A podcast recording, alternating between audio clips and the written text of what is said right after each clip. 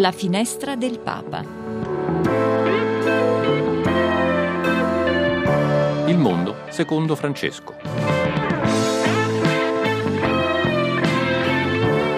Cronache, storie e commenti Dal Vaticano e non solo.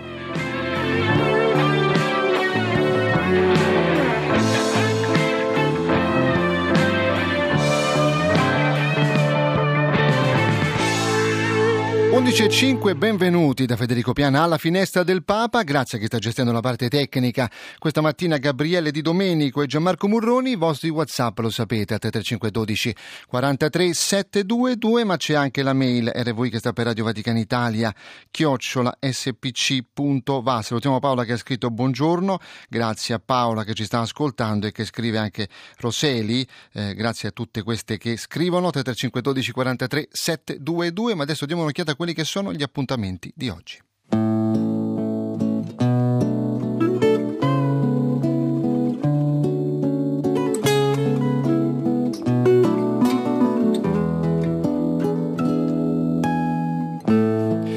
Oggi, mercoledì 28 di febbraio, si ricorda San Romano Abate e presso il Pontificio Istituto Patristico Augustinianum la conferenza stampa di presentazione del convegno interuniversitario Donne nella Chiesa, artefici dell'umano, in programma il 7 e l'8 di marzo presso la Pontificia Università della Santa Croce. Vi ricordo un altro appuntamento alle 17 presso l'Aula Conferenze Pio XI di Palazzo San Callisto, la conferenza Maria Ponte tra Islam e Cristianesimo, organizzata dall'Associazione Internazionale Carità Politica in collaborazione con la Pontificia Accademia Mariana Internazionale, la PAMI. E oggi a Parigi il Senato prende in esame il progetto di legge adottato dall'Assemblea nazionale sull'inserimento purtroppo nella Costituzione del diritto di aborto. Bene, 11 e 7 in questo momento, tra pochissimo apriamo gli approfondimenti.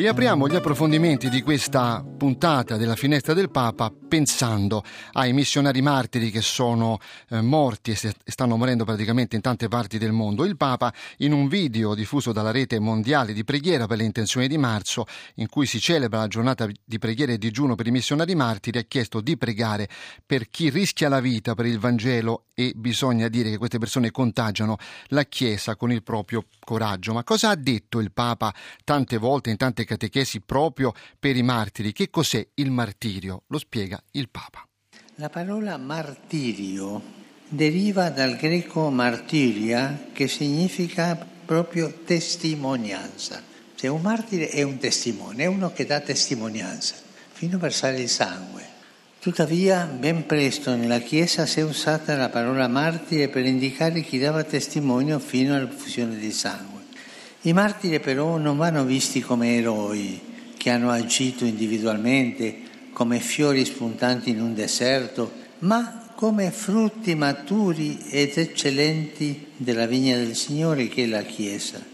In tante parti del mondo, abbiamo detto, il Papa chiede di pregare proprio per questi martiri che danno la vita, come ha detto lui stesso in questa catechesi di un po' di tempo fa, per il Vangelo, la vita fino all'effusione di sangue. Cosa sta capitando in tante parti del mondo, non tanti secoli eh, fa, ma adesso, mentre stiamo parlando? Beh, lo chiedo a chi ha in mano praticamente un po' anche il bilancio di quelli che sono i martiri uccisi anche in odio alla fede ed è Alessandro Monteduro, direttore di Aiuta alla Chiesa che soffre Italia. Benvenuto Alessandro, grazie per essere con noi. Eh. Buongiorno a tutti i nostri radioascoltatori.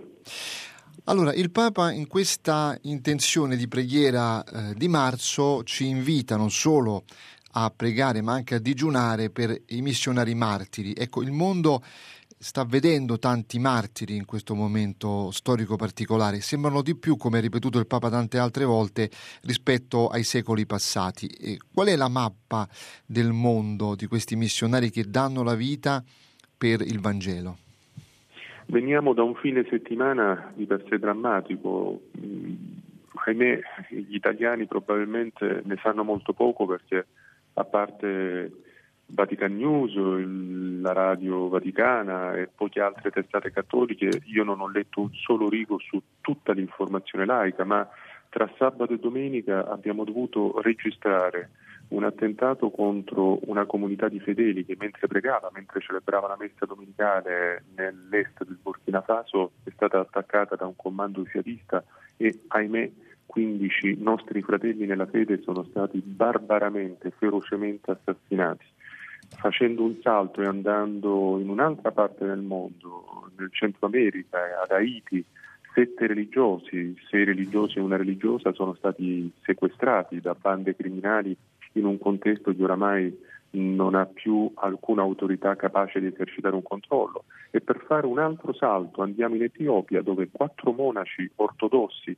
in una contesa per l'indipendenza di un territorio, di una determinata regione etiope, sono stati anch'essi uccisi. Ecco, questo non è accaduto duemila anni or sono, è accaduto tra sabato e domenica scorsa e Etiopia, Burkina Faso, Haiti e possiamo aggiungervi anche tante altre aree del Sahel, tante altre aree del Medio Oriente, dell'Asia, penso al Pakistan, all'India, alla stessa Cina, sono appunto quella via crucis del 2024 dei nostri tempi che però tutti o quasi tutti fanno finta di non, raccont- fanno finta di non scorgere e quindi decidono di non raccontare.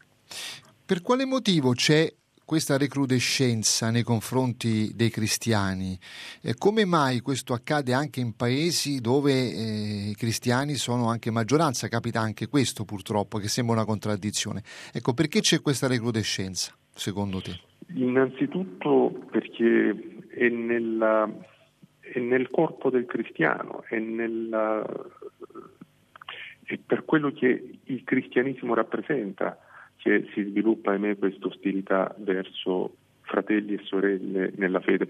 Il cristiano, per intenderci, non è solo pacifico, è anche un pacificatore e in queste aree del mondo che ho precedentemente citato, ma ribadisco, pensiamo a tutte quelle aree in Africa che ahimè sono costrette a, reg- a, registrare scontri per la conquista dei territori, scontri etnici, scontri tribali queste comunità religiose, le loro leadership sono viste come un pericolo perché portano una voce di pace, una voce di dialogo e poi non dobbiamo neanche occultare un'altra ragione.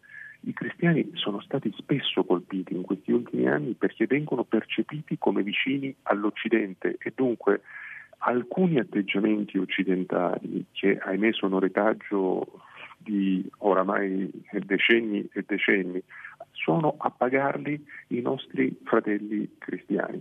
Se avessimo un atteggiamento per fare un ulteriore concreto riferimento meno predatorio rispetto a tante aree del pianeta, aree che soffrono, aree povere, e fossimo invece maggiormente collaborativi, eh, disponibili a costruire assieme qualcosa, non nell'interesse di chi come spesso alcune leadership occidentali hanno fatto, ma nell'interesse di chi offre le proprie ricchezze, beh, questo probabilmente farebbe sì che i cristiani patirebbero meno queste atroci persecuzioni, queste atroci violenze ai loro danni.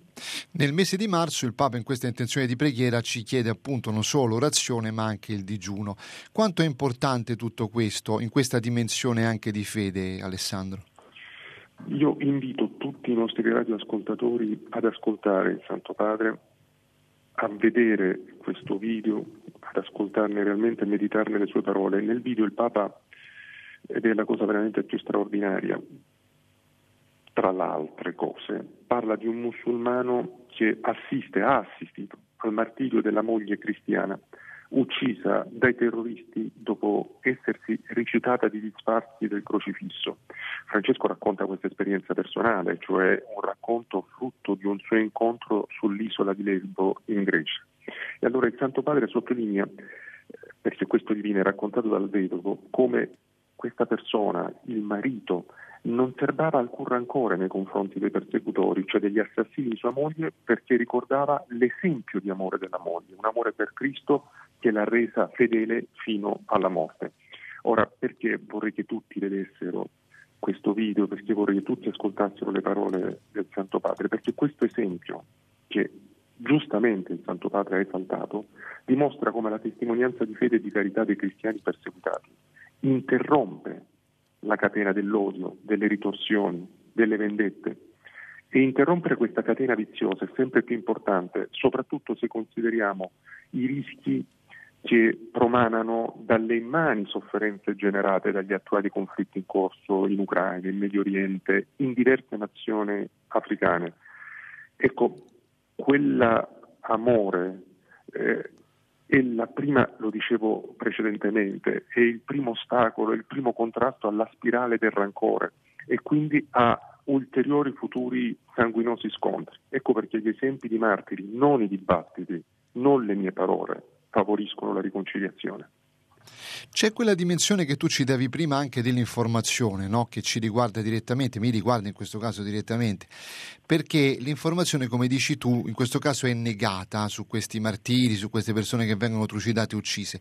Io ti chiedo perché accade questo? Perché c'è questa coltre di silenzio, no? squarciata qua e là da qualche situazione d'eccezione, come citavi tu prima? Ce lo siamo chiesti tante volte, ce lo siamo chiesti tante volte anche io e te chiacchierando, Federico. Ehm, non è semplice articolare una risposta. Quando parli con un tuo collega giornalista di un organo di informazione, definiamolo laico, ecco, perché i nostri radioascoltatori possano comprendere, spesso loro ti rappresentano, ah beh, ma noi non raccontiamo di quello che accade in Burkina Faso, per fare l'esempio di domenica scorsa, perché poi quello che conta sono i click. I click sono gli accessi al sito, al sito di, dei grandi organi di informazione anche online e ahimè se noi raccontassimo della strage in Burkina Faso ai danni dei cristiani raccolti in preghiera, i click sarebbero molto più bassi rispetto al racconto di una vicenda di gossip, di una separazione di due attori, di, insomma tutte le cose che sappiamo, le conosciamo, eccetera. Bene, anche se questo fosse vero, e non è vero, ma anche se questo fosse vero, può essere una ragione per occultare completamente l'informazione. Cioè l'informazione a questo punto deve essere parametrata esclusivamente al numero dei click, cioè al numero degli accessi. Io credo che in realtà ci sia una forzata volontà, che è quella di occultare i temi della libertà religiosa, cioè raccontare le sofferenze, raccontare chi dà la vita perché decide di appartenere a Gesù nonostante i rischi cui eh, rischia, i rischi che, che, che, inevitabilmente questo comporta in tanti territori del, del, del mondo. Beh, occultare questo è un modo furbo per dire che le religioni non devono più avere uno spazio nella nostra pubblica dimensione, al massimo le dobbiamo eh, confinare in un recinto privato, cioè nella nostra vita privata. Ecco. Io credo che sia questa la volontà, non parliamo di ciò che accade a chi muore in nome di una fede, perché le fedi non devono avere più diritto di essere considerate eh, nella dimensione pubblica. Certo. Va bene, io ringrazio il nostro ospite di questa mattina, Alessandro Monteduro, direttore di Aiuto alla Chiesa che soffre Italia. Grazie eh, Alessandro per essere stato con noi. Grazie e buona giornata a tutti.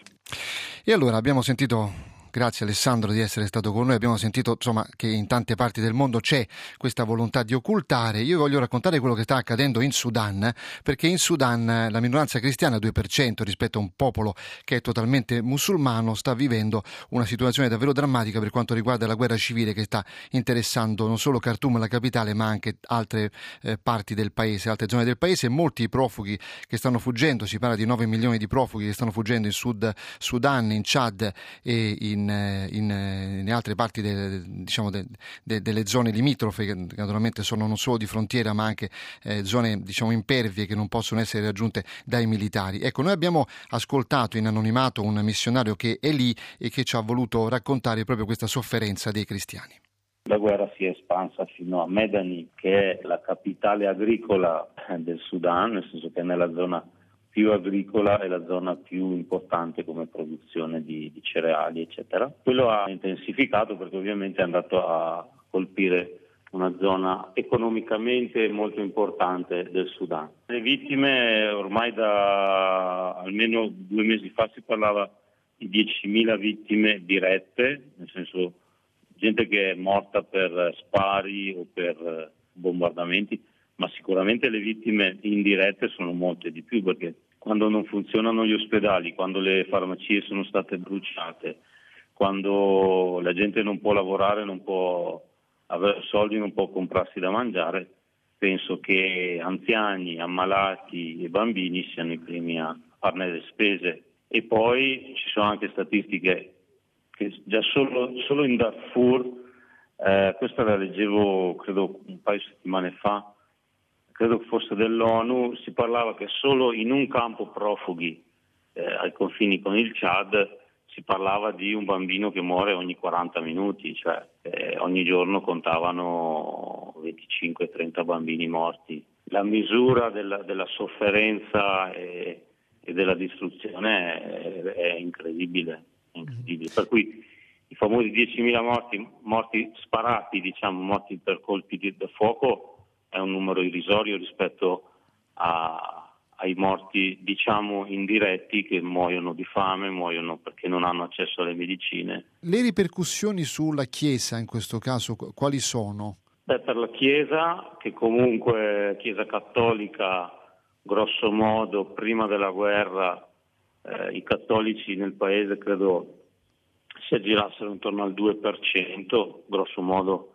un milione di abitanti su su 40 milioni di abitanti del paese, quindi il 2%. Quindi la Chiesa già di per sé è molto limitata come presenza rispetto a, al paese e ovviamente dalla guerra è, è, è, è, danneggiata nel senso che la gente si è dispersa, molti sono scappati, moltissimi verso il Sud Sudan, moltissimi verso l'Egitto eh, in Darfur la presenza di cristiani è veramente minima, minima, minima, quindi eh, in tutto quello che è il Darfur noi non abbiamo moltissime, non siamo molto coinvolti perché appunto i cristiani sono pochissimi.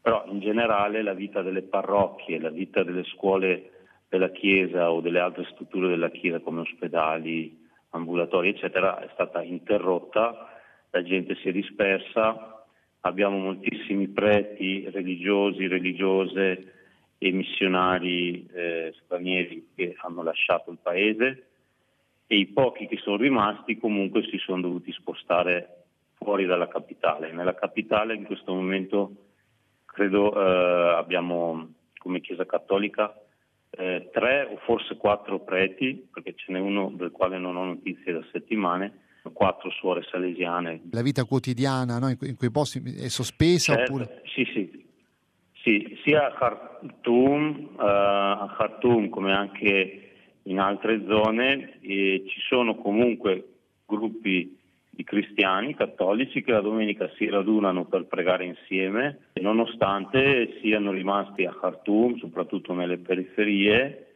nonostante ci siano bombardamenti, nonostante sia faticoso muoversi, però ci sono persone che si riuniscono soprattutto a pregare con i catechisti. Abbiamo qualche catechista che è rimasto di Khartoum e in qualche modo stanno cercando di pregare, però sì, non hanno accesso sicuramente ai sacramenti, non hanno accesso a, alla vita ordinaria della Chiesa. Ecco. Quanti sono i religiosi, le religiose presenti nel Sudan, insomma? Quanti ne sono rimasti? Beh, in questo momento eh, i religiosi presenti in Sudan sono 10 eh, comboniani, 7 suore della carità, missionari della carità, quelle di Madre Teresa, 4 salesiane e 2 tre suore del Sacro Cuore. Quindi, sono sparsi un po' nel eh, paese. E Lobeid, soprattutto a Elobeid c'è un gruppetto di diciamo 10 religiosi a Elobeid e altri 10 a Port Sudan questi sono i religiosi che abbiamo. Poi a Costi abbiamo due religiosi comboniani e qualche prete diocesano. Il resto dicevi che sono andati via, sono espatriati, no? Sì, espatriati e qualcuno sta cercando di rientrare, ma c'è anche un po' di difficoltà rispetto al rientro, appunto perché per il rientro in Sudan non è mai stato facile entrare, ottenere visti, eccetera, per la Chiesa. In questo momento anche di confusione dove la capitale non c'è, cioè capitale a Port Sudan, quindi gli uffici amministrativi funzionano, ma... E, diciamo, l'azione pacificatrice della Chiesa in questo momento c'è oppure è stata sospesa? Perché io so che anche essendo minoranza, una piccola minoranza, so, si è sempre spesa per la pace in Sudan, no? Ma questa azione continua sì. lo stesso oppure, oppure no? Ma diciamo noi come Chiesa stiamo, stiamo dedicando all'assistenza agli sfollati e a chi sta cercando di lasciare Khartoum, chi sta cercando di lasciare zone dove c'è il conflitto. Quindi la nostra presenza in questo momento si focalizza più sull'emergenza, sulla carità. La mediazione per la pace sinceramente no, nel senso che entrambi gli schieramenti sono forze lontane da un qualsiasi dinamica di dialogo, non sono, non sono interlocutori con i quali la Chiesa si è mai, si è mai posta in dialogo, no? perché la Chiesa da quando nell'83 è stata messa la legge islamica, la Chiesa è sempre stata ai margini della società civile e soprattutto politica, quindi non abbiamo mai avuto veramente capacità di interloquire. E così questo racconto appunto di questo missionario anonimo dal Sudan che ha voluto raccontarci un po' la sofferenza della Chiesa e ha scritto Paola 335 12 43 722 Cristo nel cuore nessuno te lo può togliere, nemmeno eh, quando ti uccidono, perché nel cuore vede solo Dio. Grazie a, Paola che ha scritto al 3512 43 722 e naturalmente noi ci fermiamo un attimo, dopo parleremo anche di dottrina sociale della Chiesa, come la dottrina può essere intesa e soprattutto essere anche divulgata. Ne parliamo con un premio dell'Accademia mm, eh, che naturalmente non vi svelo. 335 12 43 722, piccola pausa.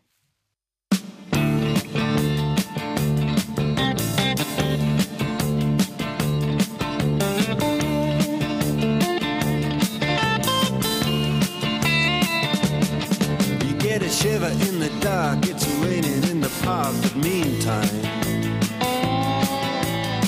sound of the river, you stop and you hold everything.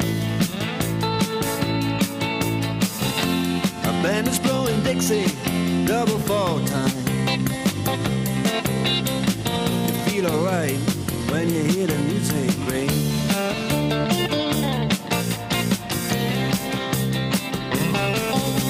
step inside, you don't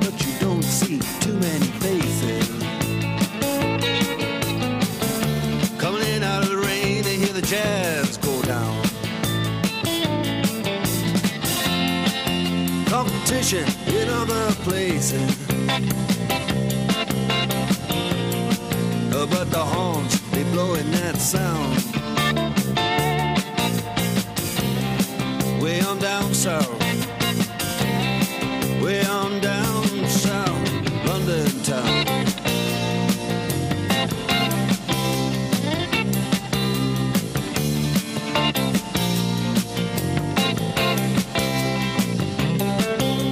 Check Guitar George, he knows all the chords. But it's strictly rhythm, he doesn't wanna make it cry or sing. If there no guitar is all he can afford. When he gets up under the lights to play his thing.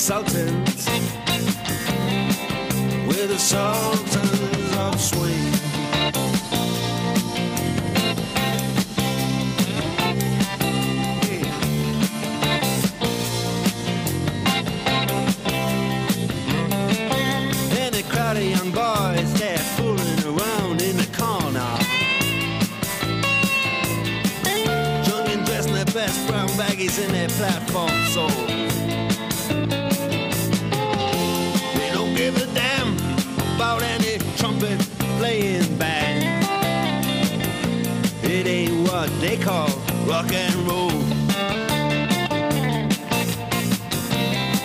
And the Sultans, yeah, the Sultans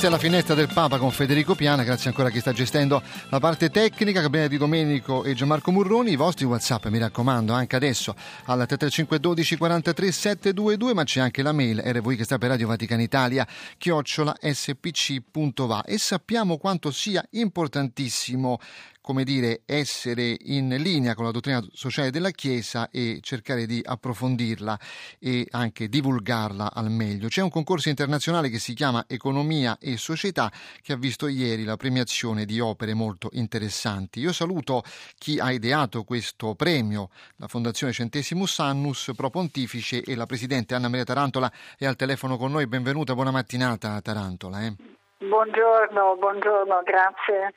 Le faccio spiegare, prima di raccontare un po' chi è stato premiato ieri alla presenza anche del cardinale eh, segretario di Stato Pietro Parolin, lo, diciamo così, che cos'è questo concorso internazionale, questo premio che voi avete ideato per eh, dire, spingere un po' la dottrina sociale della Chiesa, no? per renderla ancora di più comprensibile al grande pubblico, immagino.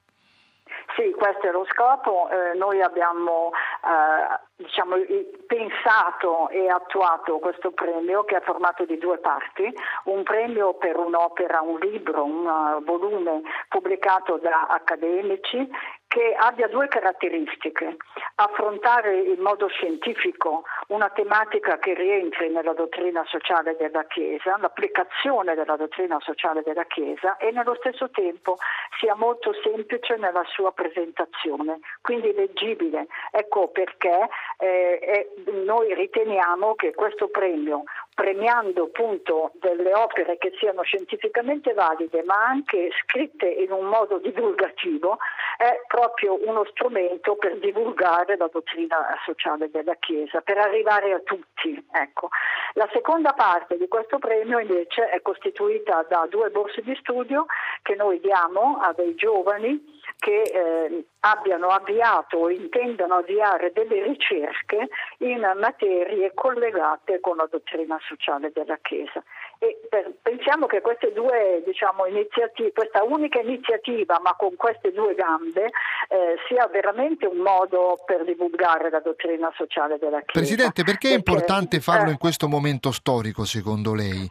Eh... Guardi, sì, questo momento è un momento molto particolare, perché noi stiamo tutti vivendo una grande complessità, una grande incertezza, una volubilità molto elevata che porta anche le persone ad avere paura del futuro e questa è una cosa che lei lo sa, la Chiesa invece ci invita ad avere la speranza. Allora divulgare quelli che sono gli aspetti attuali della dottrina sociale della Chiesa, che è ferma nei suoi principi solidarietà, sussidiarietà, giustizia, eh, rispetto della persona, dignità della persona. Questo è immutabile, ma nella sua attività, nella sua modalità applicative si evolve a seconda di quella che è la situazione che viviamo. Allora, noi viviamo questa situazione complessa e incerta, caratterizzata da grandi crisi, Papa Francesco insiste sempre, e parla tra l'altro oltre alle crisi ambientali che lui ha toccato molto, molto bene sia nella Laudate Si che nella Laudate Deum e poi delle crisi eh, economica, della crisi sociale, della crisi della sicurezza con le guerre, la guerra diffusa, la terza guerra mondiale diffusa come lui la chiama. E poi abbiamo due grandi transizioni, la transizione digitale e la transizione verso la sostenibilità. Allora, di fronte a questa situazione così complicata, veramente quelli che sono i principi cardine della dottrina sociale della Chiesa applicata all'oggi, il magistero della Chiesa, è veramente la bussola che ci può servire a risolvere in un modo più, mi lasci dire queste parole, efficiente e solidale per il bene di tutti la situazione. Questo è quello che noi cerchiamo di portare avanti e questo lavoro della professoressa che noi abbiamo premiato ieri sulla vulnerabilità è veramente un passo avanti molto importante, perché siamo tutti vulnerabili. Quello che questo libro ci dice è attenzione, non consideriamo la vulnerabilità come qualcosa di negativo, di cui avere paura e di cui avere vergogna. Può essere anche un la punto di ripartenza tante eh, volte. Esatto, eh. esatto, è qualcosa tra l'altro tipico della natura umana e lei parla addirittura della vulnerabilità di Dio, che si è fatto uomo ed è andato sulla croce, quindi vulnerabile nel corpo, proprio per un atto di amore. Quindi la vulnerabilità affrontata sotto aspetto, molteplici aspetti, lei infatti fa un'analisi multidisciplinare e che ci porta a dire che abbiamo bisogno di una nuova etica della vulnerabilità, un'etica basata sulla compassione, sull'accoglienza, sulla tenerezza, sul prendersi cura degli altri. E questo è stato esaminato poi nella tavola rotonda, se posso aggiungere questo, proprio da quattro eh, relatori di grandissimo spessore che hanno toccato sotto l'aspetto della vulnerabilità economia, economia, la vulnerabilità e la politica, la vulnerabilità e la finanza, la vulnerabilità e l'aspetto psicologico delle persone, in particolare dei giovani, perché la, la, vulnerabilità è collegata al complessivo sviluppo della persona umana e ha ampi riflessi sulla qualità della vita delle persone e delle comunità, sul loro benessere, sulle scelte di politica sociale ed economica. Come ci dice Papa Francesco, nessun uomo è autosufficiente, ciascuno ha bisogno della vicinanza del prossimo e questo è quello che, di cui abbiamo discusso ieri. Penso che siano cose concrete perché sono stati fatti poi degli esempi molto concreti. Ecco, questo. Certo, io le chiedo che struttura, che sì. struttura ha questa pubblicazione che avete eh, promosso e avete, diciamo così, premiato in questo contesto del concorso internazionale? Una struttura molto complessa, è un libro molto eh, di, di, tante pagine, quindi un volume pesante, diciamo, sotto un certo aspetto, e ehm, si struttura proprio in questo modo. C'è all'inizio tutta una disamina di quello che è il termine, cosa vuol dire eh, vulnerabilità sotto vari aspetti, come dicevo prima, sotto l'aspetto teologico, psicologico, sociale, eh, sociologico e così via. Poi c'è una parte interessantissima della ricerca della vulnerabilità nella, eh, nelle scritture sacre. Eh, che non si trova la parola vulnerabilità nelle scritture sacre, però la, la redattrice, l'autrice, la Caterina eh, Montero Orfanides, Orfanopoulos, eh, trova guardando e scorrendo proprio il, il, Vangelo e le varie sacre scritture, partendo dalla Bibbia, dei simboli della vulnerabilità, una narrativa della vulnerabilità, quindi veramente molto ma molto interessante. E, e poi tocca anche la vulnerabilità nella tradizione, nel magistero della Chiesa, è stato anche toccato poi da Sua Eminenza, il Cardinale Parolina, nella sua lezione. E, e arriva a eh, proporre una nuova etica della vulnerabilità. Come dicevo prima, attraverso l'analisi interdisciplinare e l'analisi delle sacre scritture, eh, ci dà proprio una, una, indicazione, una tesi su quelle che sono le categorie morali dell'etica della vulnerabilità. Ecco, questo è, un po' la struttura eh, del, del, lavoro. Non so se lei abbia qualche domanda poi ulteriore. Sì, no, io vorrei cosa... fare, prego, prego, prego, poi ho un'ultima Prego. domanda relativa alla fondazione che lei presiede, sì. eh, se eh, naturalmente con, continuerà su questa scia per promuovere un po' la dottrina sociale della Chiesa, ma prego, stava terminando prima, eh? non voglio... Sì, ehm, c'era un passo che, che mi, mi, piaceva in particolare eh, della, del lavoro eh, della, della della professoressa Montero Orfanides, che è questo. Eh, la, lei parlando di questa nuova dell'etica della vulnerabilità praticamente dice che eh, le persone sono fragili, le persone sono vulnerabili di per sé stesse, eh, sono vulnerabili nel corpo, nella mente, anche nella loro moralità e hanno bisogno di eh, dialogare, di confrontarsi, di operare con gli altri. E se noi vogliamo eh, così approcciare questi diversi tipi di vulnerabilità ci accorgiamo che quello di cui abbiamo bisogno è una cura, un prendersi a cura della situazione concreta del prossimo e che questi atteggiamenti sono atteggiamenti che sono particolarmente presenti nella natura della donna. Per cui lei dice che il tema della vulnerabilità favorisce un approccio femminile alla morale. Siccome io mi sono occupata molto eh, di questo, ecco, ci tenevo a, a richiamare questo aspetto che è poi nella realtà molto importante nel contesto attuale, cioè avere più donne nel mondo del lavoro, dell'economia sociale e della politica, visto questo loro atteggiamento verso la cura, può essere veramente il modo risolutivo per risolvere tanti problemi, insieme con gli uomini. Quindi le due visioni, i due pensieri, i due atteggiamenti insieme che danno soluzione ai problemi economici e sociali che stiamo affrontando. Allora, l'ultima domanda relativa appunto alla fondazione che lei presiede, no? eh, continuerete su sì. questa scia della divulgazione della dottrina sociale della Chiesa e in che modo, Presidente? Allora continueremo senz'altro perché è la nostra missione, quindi questo è veramente per noi un compito fondamentale. Abbiamo già lanciato il nuovo bando, per esempio, per il premio internazionale Economia e Società per il 2024.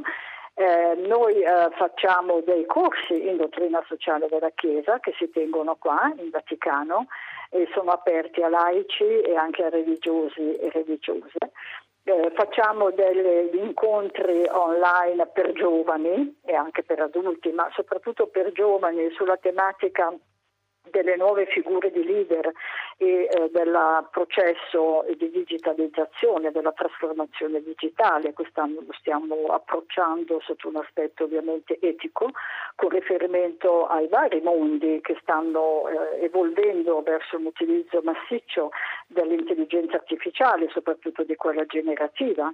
E, appunto affrontando negli aspetti etici, nella medicina, nell'economia, nella finanza, insomma stiamo facendo diverse cose, facciamo delle pubblicazioni, facciamo dei convegni sia a livello nazionale che internazionale.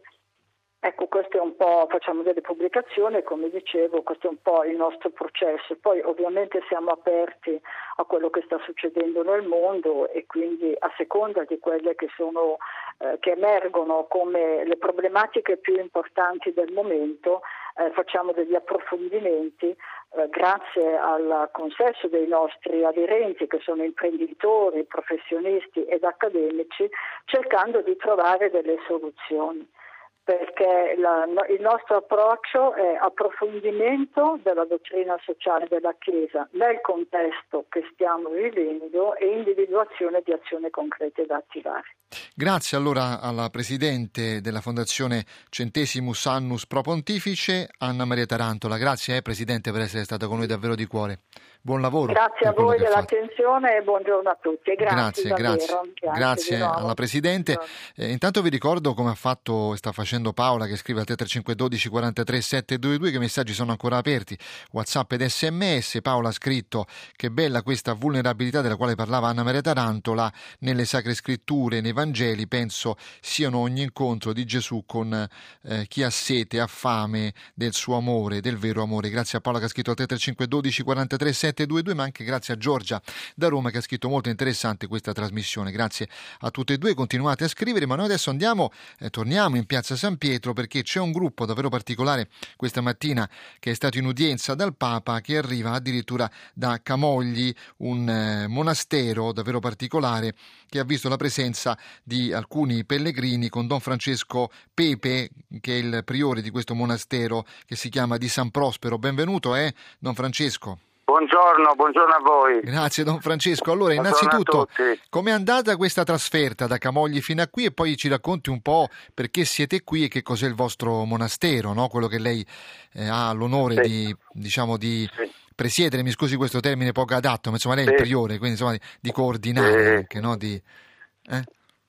Ma il nostro monastero è un monastero di monaci benedettini della congregazione di Santa Maria di Monte Oliveto, eh, siamo lì da, da 1800 a Camogli. Eh, io sono un giovane, ho 42 anni, eh, sono, è un anno e mezzo che sono ecco, diciamo, superiore, priore, responsabile di questa struttura dove ci siamo tre monaci e cerchiamo di dire, aprire le porte a tutti. E allora proprio questo che trascina eh, tante persone a venire al nostro monastero perché trovano ecco, quella carezza che hanno tutti bisogno. E questi per dire di oggi che i tre sindaci che sono il comune di, di Camoggi, poi c'è il comune di Recco dove collaboro con la parrocchia di San Giovanni Bono e poi c'è il comune di Avegno dove la parrocchia di Testana che sono responsabile della pastorale. E lì si è aperto un mondo e questi tre sindaci collaborano insieme, tutti e tre, per il bene comune, eh, per il bene della gente che ha bisogno e attraverso il nostro monastero cercano di apprendere quella spiritualità benedettina che è l'accoglienza, che è cercare di aiutare chi ne ha eh, necessità. Perché avete deciso di venire qui in questa udienza di questa mattina di mercoledì dal Papa? Cosa vi ha spinto, diciamo così, no? Eh, qual è stata la, la, la perché la, la decisione? Oggi aveva questo desiderio di incontrare il Papa, poi una sera ci siamo visti al monastero, abbiamo fatto un momento di preghiera tutti insieme come sempre e eh, loro avevano questo desiderio di avere la benedizione del Papa eh, per la collaborazione che fanno insieme, per il lavoro che fanno insieme, perché è bello creare una famiglia proprio. Eh, tre comuni che co- collaborano insieme per il bene comune è veramente diciamo, una cosa molto bella. E poi come presenza monastica nella, nella Liguria siamo rimasti quasi solo noi. Ecco, e questo, come dire, a me fa molto piacere di, dire, di dare il mio contributo a, a queste persone che ne hanno in, particolare bisogno. E non restare sempre chiusi per dire a pregare, eh, la gente fuori ha tanto bisogno ecco, della presenza del sacerdote, di un monaco che magari ha una spiritualità benedettina che accoglie tutti a braccia aperte. Senta, lei ha parlato appunto di un'azione anche pastorale nei confronti di un'altra parrocchia. E com'è Sì. questa eh, sua vi- vita, diciamo così, spesa tra il monastero e la parrocchia? Ecco, ci vuole raccontare questo? È molto interessante, devo dire, no? Lei si Eh, spende sì, nel volte- monastero, eh, che sono due cose diverse in teori- teoricamente, no? Sì, a volte faccio un po' fatica perché la vita diocesana è un po' diversa da quella monastica e allora visto che ci sta un po' di aiuto, di esigenza di collaborazione, eh, io mi spingo e do il mio contributo in quello che riesco a fare. E a dire il vero, eh, come dire, mi riesce eh, molto bene, come dire, riesco a coinvolgere tante persone, tante persone che seguono, perché comunque, come dire, sono un giovane e ho quello spirito di andare avanti e, e di far vedere l'amore del padre magari in tante persone che a volte hanno paura, che non devono aver paura, perché Dio e Cristo ci amano. E allora noi dobbiamo solamente aprire i nostri cuori e a sentire questo amore di Dio che ha per noi. Don Francesco, in quanti siete arrivati qui a Roma? Ci vuole raccontare anche questa piccola trasferta che avete fatto Sì, da siamo Camogli? arrivati in 25. Eh, siamo arrivati in 25, tra cui c'è anche il comandante della stazione dei carabinieri di Recco, che è mio conterraneo, e anche tutti i carabinieri eh, sono molto, come dire, cattolici, ecco. Devoti, sì. vengono, eh, vengono a seguire, siamo amici e tramite l'amicizia eh, c'è anche quel coinvolgimento nella pastorale di, anche loro sono molto caritatevoli. Va bene, le faccio un'ultima domanda, Don Francesco. Se ci Sì. può riassumere, ovviamente è complicato in una battuta, la spiritualità appunto benedettina che lei insomma tramanda lì a Camogli, ha detto l'uni- l'unico monastero che, che c'è lì a Camogli. Ecco, che spiritualità c'è? La spiritualità è l'accoglienza. Per noi l'accoglienza, per noi monaci quando bussa un pellegrino, un ospite, è Cristo che bussa alla porta e noi dobbiamo aprire la porta. Non dobbiamo tenere la porta chiusa, dobbiamo aprire la porta.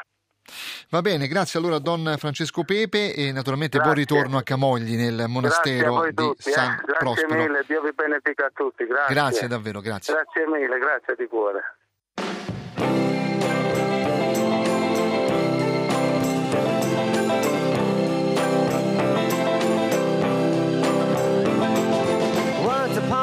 Time you dressed so fine, threw the bumps of dime in your prime.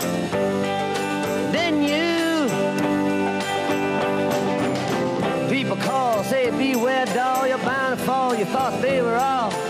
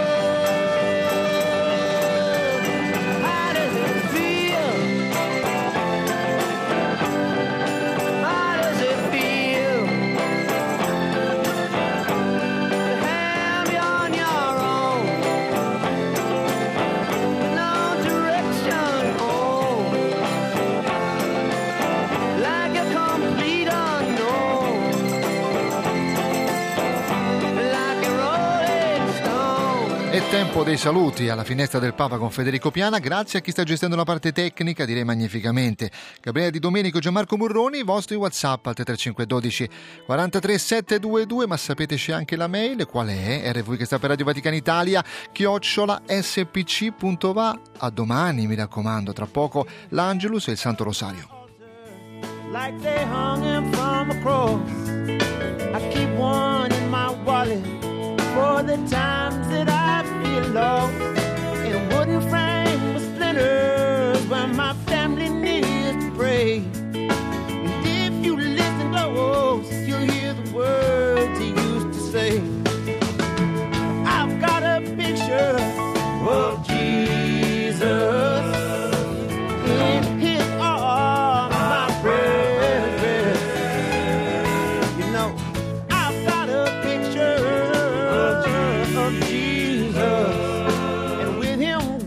Him